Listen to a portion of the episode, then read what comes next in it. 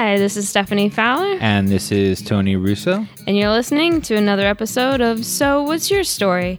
A podcast in which we talk to authors and writers about their writing, the stories behind the story, the writing process, and any other sort of miscellaneous writing stuff that we want to talk about.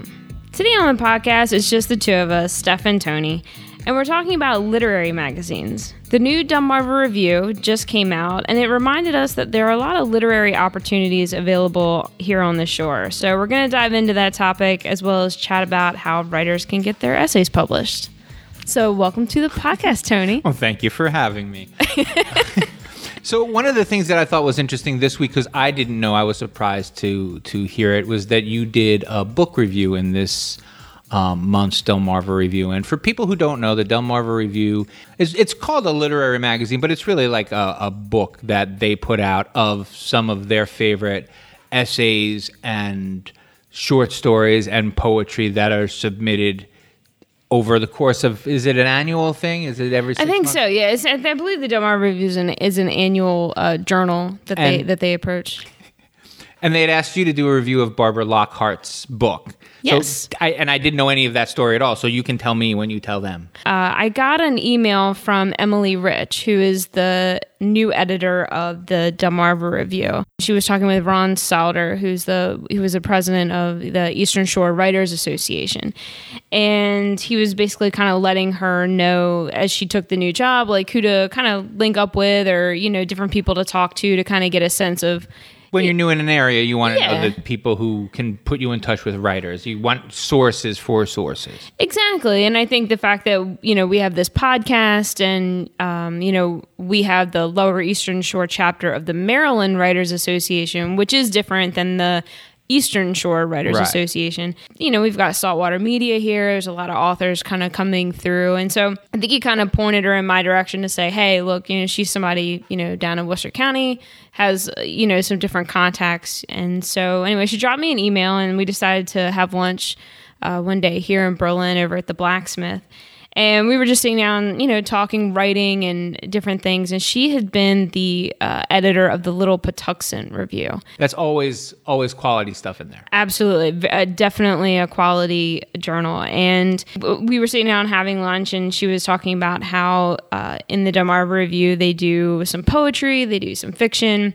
And one of the things they had was some book reviews. Somehow or another in the conversation, it came up about that I'm a huge fan of Barbara Lockhart's. And she said, Oh, well, one of the books that we have to review that's on my desk to be reviewed for the upcoming Delmarva Review is Barbara Lockhart's new uh, collection of short stories, The Night is Young.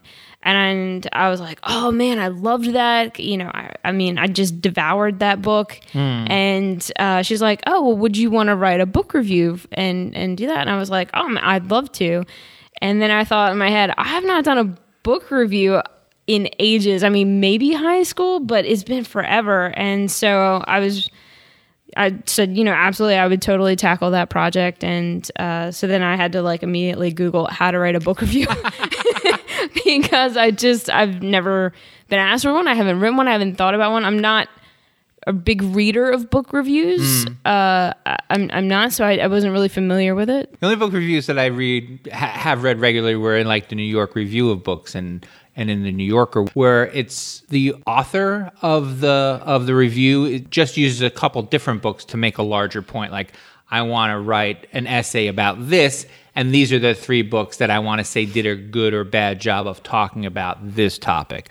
Um, those are the ones that I really like to read. Those are really engaging. So, how did you go about writing the essay? I don't know that there's any particular like set formula, but I looked at a couple of different examples that were out in the one you just mentioned, the New York Review of Books, and read several to kind of see. And some of them mentioned you talk about the cover, and some of them, you know, you talk about maybe if there's any pertinent history to the I always feel like if it mentions the cover, that we're running out of words. well, I mean, I think so, but I think sometimes, you know, when you look at a book, the first thing you see is the cover. Mm-hmm. And if that doesn't draw you in, and I think the cover has to speak for the Yeah. It has to speak for the book. And also, I mean, sometimes people have really amazing covers. And I think that is just, I think in totality, maybe the cover is something that gets uh, discussed. Plus, Barbara Lockhart's daughter, Lynn Lockhart, who's an Oh, so that's part of the story. yeah, so uh, her daughter, Lynn Lockhart, who's an incredible, incredible artist, did the cover for Ah. Barbara's book. So I kind of just hit the good old Google, read several, and I also knew kind of in my head what I want to say about Barbara and what I want to say about her writing, her style, her approach to characters, the way that she brings the Eastern Shore into her work. One of the things that I always kind of hate is when people take the Eastern Shore and look at it as just sort of this backwater hillbilly Right. flat static thing. And one thing that barbara does not do is she will cer- certainly show those sort of maybe backwater elements or that kind of redneck vibe but she doesn't s- only sell it in that package you know? So it's a little more and dynamic. also and also she's she's not from here but she's been here long enough that she has an appreciation for the area and for the people. I mean as, as do i. Like i like to i like to make fun a lot. It's one of my favorite things to do. But at, at the end of the day i have a good sense of how the eastern shore is seen versus how it is Right. and that's just because i used to see it and now i know how it is. Yeah. You know so having been on both sides as as a come here and then as a having come here for the last 30 years you know you get you get a sense of the ins and outs. Yeah, and so as I approached the book review, I kind of knew certain things I wanted to say. It was just a matter of what's the best formula, and I think I had to be around 500 words, and so I had to keep my fangirling to a minimum Right. when it comes to just wanting to go on and on and on about how much I love Barbara. But yeah because 500 words is is not a lot that is not. No, it's really not. I mean, it, you know, off the top, I mean, to people who don't write, I think 500 words sounds oppressive, but when you do writing, you realize like that's like two pages double spaced. That's it. I mean, Yeah. that's that's not much at all. And when you've got a lot to say about somebody, you know, trying to pick the most important parts. So, uh, but yeah, no, that well and when i get when i get assignments that are in the 500 range i have to change what i think about because when you have eight to twelve hundred words to play with, then you can say, okay, here's a flowery, catchy opening. But when you when it's five hundred words and out, you really have to you have you have to make some tough choices right off the bat. Like I want to say this, that, and the other thing, and how do they link together? Right. And one of the other good parts of it was I was able to send it to Emily Rich ahead of time and say, hey, this is my first stab at a book review. Can you give me your feedback? Like what works, what doesn't? And so she definitely gave me some really good feedback to work with, and then I was able to pass it back. So uh, it they definitely didn't get the first blush at it. Um, and when we started to talk about this process and getting things into the Delmarva review, it reminded me of the poet James Arthur, who was a guest on our show. One of the things that he talked about was that you don't get published in large magazines or large reviews right off the bat. What you do is you start with smaller ones and kind of work your way up. And in that sense, getting essays published is very much like getting books published, where you start with something smaller and then having proved yourself you can you can kind of move up i think a lot of times people get the misimpression that they've created this work of art and that they can have it published wherever wherever anyone has the you know wherever wherever wherever anyone has the insight to see their genius right Right. and i'm sure that's true very rarely. Mostly it's just kind of slogging away at getting these getting into these smaller smaller reviews and there are like four of them here, five of them here. There are a bunch of smaller publications that are good entries to starting if you're interested in being a, a fiction uh, or if you're interested in getting published as a as a short story writer or as an essayist or as a memoirist these are good places to start because you can submit these 1000 1500 2000 word pieces and get them published and see what it's like to many people think that when you get something published you send it and they print it. And no they say this is something we can work with and then you work with the editor to make sure that the story kind of fits what they're going for Absolutely. And one of the, as you were talking about that, one of the things that came to mind recently was the Rehoboth Beach Reads uh, contest, and you know that is a you know. Uh, people submit their work. It's a short story about you know uh, the beach, basically, preferably set in Rehoboth. I think it has to be set in Rehoboth for them.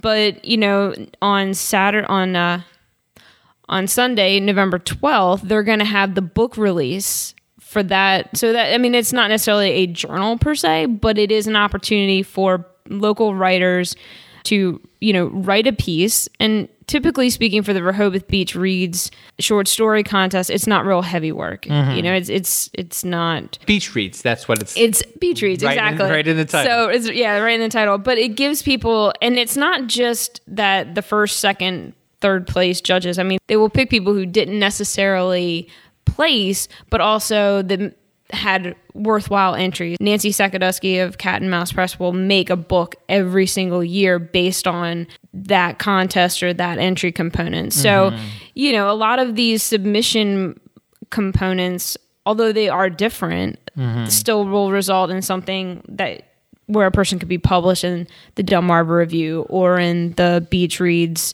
uh, short story collection, and both of those are yearly, and there and there are great opportunities for local writers to start on a smaller level. I remember when James Arthur was on the the the podcast, I said to him.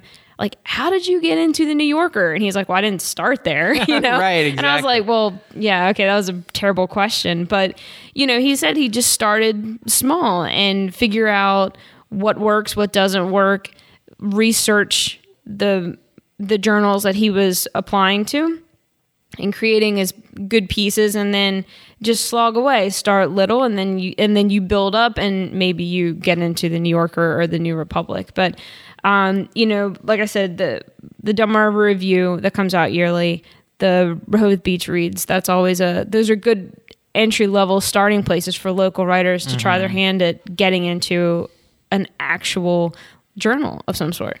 And it's also not a bad de- idea to get rejected because it's it's not an insult rather to get rejected because the process is because you you judged Yes, I was a judge for the Rehoboth Beach Reads, along with uh, Barbara Lockhart, Bill Peak, Mary Power, Judith Reveal, and Laurel uh, Marshfield.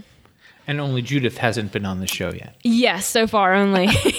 we'll have to work on that. and you were just five different people and you were mostly it was an aesthetic choice. This is what i like this is what i like.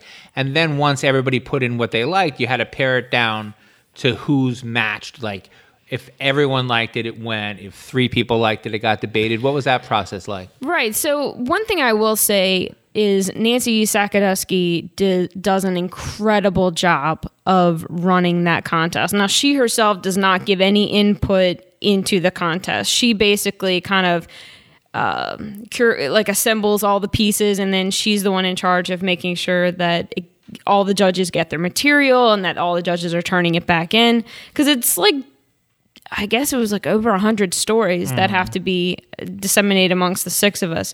But she does a really good job of um, there's like two rounds, and in each round you get you know a, a chunk of stories. Maybe it's not a hundred stories. Maybe it's like fifty to s- fifty to hundred. Anyway, so you get like in the first round we got a chunk of stories.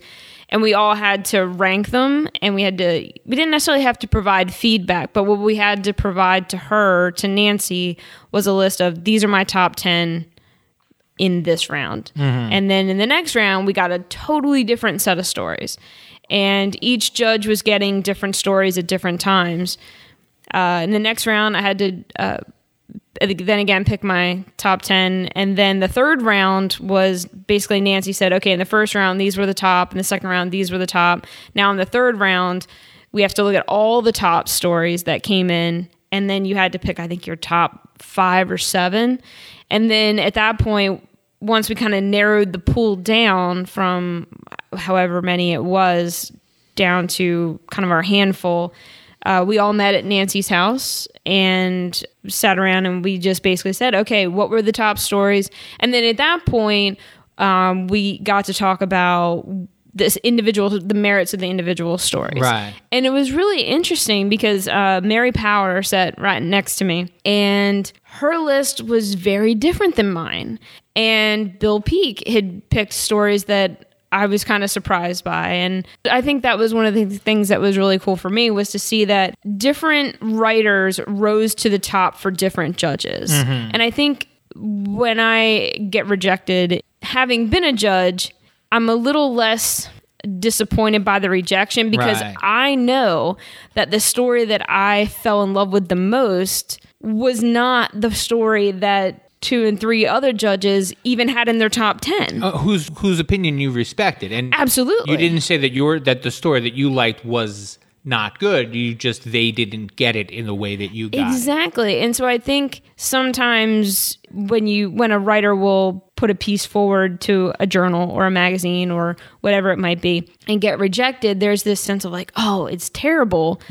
However, having been a judge, I can tell you sometimes a piece just speaks or does not speak at all. And depending on your judge, you're going to get, I mean, we had six people there, and I think there were maybe like five top stories. I think two judges had the same story that was the top for them. Mm-hmm. I think Judith Reveal and Mary Power both had the top story was the same for them, but that top story was not the top for the other four of us, you know? So it's, one of those things, and I guess it kind of goes back to writing. And Patty and I were actually talking about this morning. And I said that's the thing that I think people forget about the judging component is that this is, is very subjective. Mm-hmm. It's not like, you know, in baseball, like the most the team that hits the home plate the most times is going to win the game, right? Right. It's not like sports where there's a definitive winner and loser. In in this sort of thing, it's very subjective, and I think that is the thing to kind of keep in mind when people are rejected. So it can be it can be kind of daunting only because there are so many places. If you type writing contest into the internet, you're going to get a billion returns. Right. Um, and so finding the other thing is finding the right place for your story. Um, because there are some magazines that also kind of have a way that they want to project themselves. And it doesn't necessarily mean that a story is good or bad, it's just that it doesn't fit their editorial bent.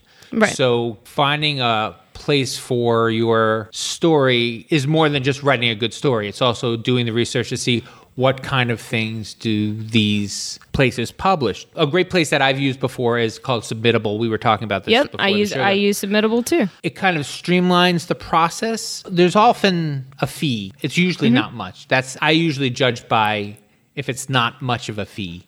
You know, I don't feel I don't want to feel like I'm being taken advantage of, but I also understand that it costs money to, to have someone go through and look at your work and see if it's good enough or it fits. Yeah, and I think the thing about Submittable, which is kind of cool, is it's a database where you can go and you can search fiction or nonfiction or poetry.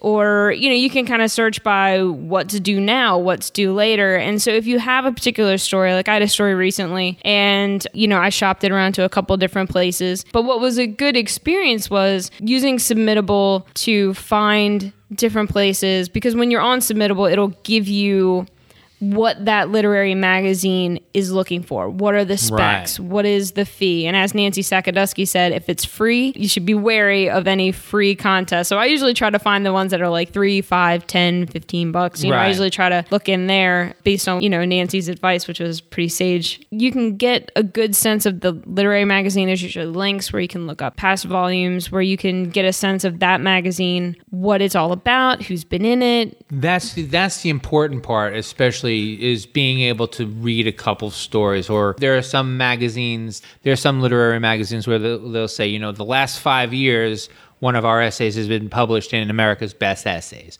right? And so that might be a little out of my league. yeah, I would be out of mine too. and so you you want to find something that you feel you have a good fit for and a good chance to get into only because there's so many to choose from you want to try to make it count as much as you can Yeah, and I think research is key. I mean, anytime that I'm going to submit a piece to a literary magazine or journal or something like that, I'm going to do a good amount of research on what have they published, who's winning, what does it look like, what is the feel of the magazine. I don't just want to be like, "Oh, this one will take it and drop it in." I mean, I think as a writer, you want to be selective about where you go. But I also think if you see something big, why not shoot for it? Right. You know? I mean, but I also think that having a realistic expectation is is really healthy to go in. Well, you you want to be able to say if you want to brag about it, you want to be able to say I was in this proudly.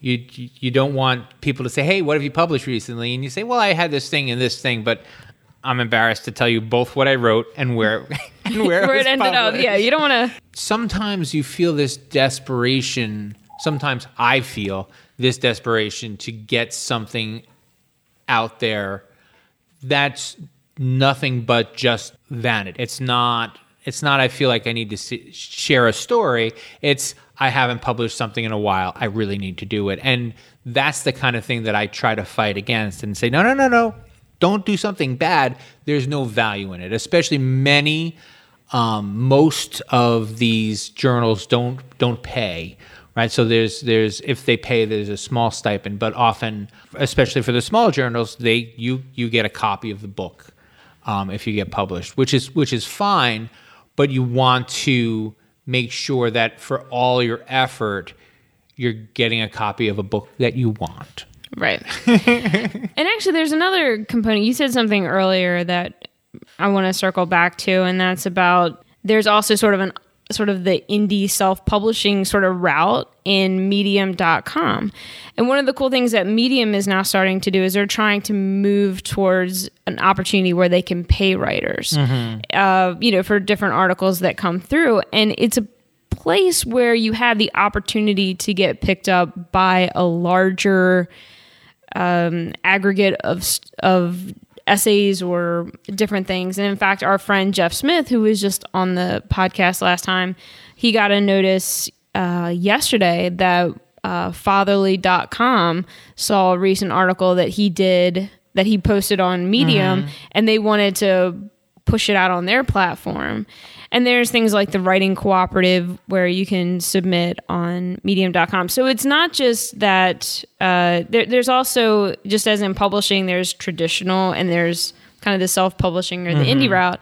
Also, within, you know, shopping essays, there's also the traditional of submitting to a magazine, submitting to a literary journal. There's also kind of this other part where if you are really careful about the works that you're making and you want to put it out on something like Medium. Mm-hmm. I mean, I've had a couple essays that I've put out on Medium. They are not pieces I would shop to a literary magazine, but they were pieces that I really worked hard to develop and found Medium was a place that I could post and actually did get some some traction with the most recent one. Well, and also Medium is filled with readers and writers as well. I mean, I, I've I've written on Medium a couple times, but I also I also often read. I have the app, and I've tried to get into the habit of checking that app instead of Facebook or Twitter, just to kind of stay involved. I think for anyone who's not familiar with Medium, but is familiar with you know Blogger, Medium is what I think that they had hoped Blogger would be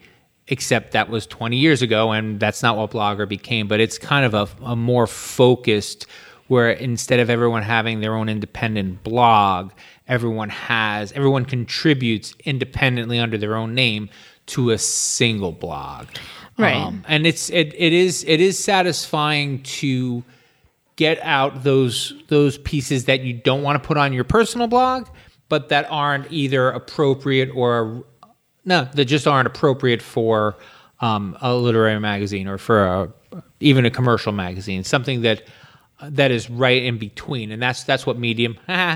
it's right in the middle. I just got that joke, Medium. Very well done.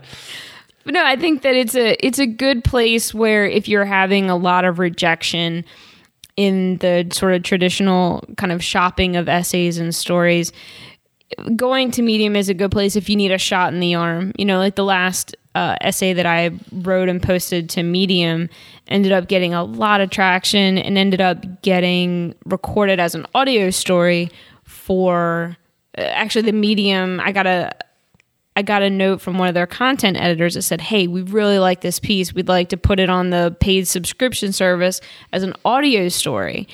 And that was a really cool moment, even though that was not being accepted by a literary journal. Mm-hmm. It was, in a sense, It was val- it was validation, it was validation, that exactly. it's not just good in your head; it's also good on paper. Right. And it was a shot in the arm where after a couple of rejections from some literary journals to have the, you know, the medium content editor say, Hey, we really like the story. I was like, Hey, I kind of still do know how to do this Yeah. thing, you know? So, you know, and the rejection is good, but also you do need a shot in the arm every once in a while to keep plugging away and keep trying. And I think Medium is a good spot.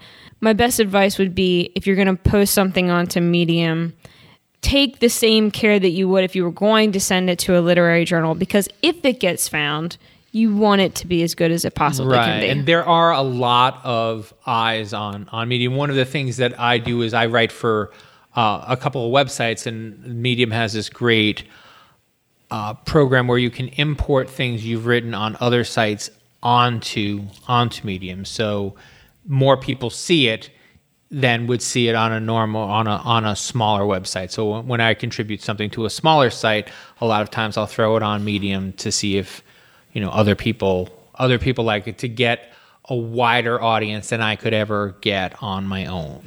Yeah, and I even had an opportunity. I was even contacted by a large online story. Uh, I don't know what they were. You know, when you kind of like an Upworthy kind Yeah. of kind of thing. It wasn't Upworthy, but it was one like that, and they had like three million viewers and all that kind of stuff. And they wanted to run my story, but um, it was kind of a personal one, and I wasn't really sure I wanted everybody to kind of.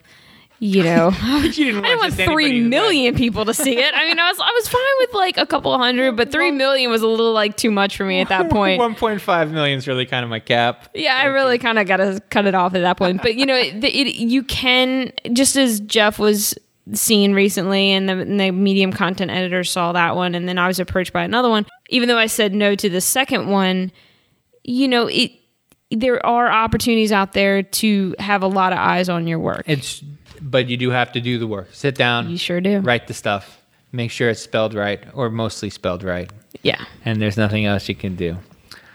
All right, so we're pulling up to the end here, and uh, real quick, we want to give you information about where you can get the Delmarva review and the other things we spoke about. Absolutely. To find the Delmarva Review, you can find it on Amazon by searching Delmarva Review, or you can also go to delmarvareview.com. Uh, if you want to look at Submittable, it's just submittable.com, and Medium is certainly just medium.com. They also have an app for your iPhones and iPads as well. And this is Saturday, the 11th, when you're listening to this. So is the party public on the 12th? Yeah, so it's the launch for the short story collection from Rehoboth Beach Reads. It's going to be at Browse About Books from 2 to 4, and uh, yeah, on, on Sunday the 12th. Browse About Books is in Rehoboth Beach. Sure is. It's downtown. It's on the left. sure is. Unless you've already made the turnaround, then it's on the right. yeah, I mean, you're going to find it. You can't miss it. And if you're interested in reading as well as writing, what are some things that other people can read? Your limericks. Absolutely. And how can they get them? Sure. If you like the show and you like what you're hearing, you can go visit www.sowhatsyourstorypodcast.com. Click on the contact us, give us your name, pick a word, give us your mailing address. Tony will take your word, put it into a limerick. I will put it into a haiku. We will put it on a fancy schmancy postcard and we will drop a stamp on it, slap it in the mail. Just like it's 1856. It might come on a pony. All right, Stephanie, and now it's time for you to thank the listeners. hey guys, thank you so much for listening to our podcast. We so appreciate it. So What's Your Story was recorded at Saltwater Media, an indie book publisher in Berlin, Maryland. Visit us at SoWhat'sYourStoryPodcast.com, where you can find past episodes, guest bios, show notes, and all sorts of fun stuff.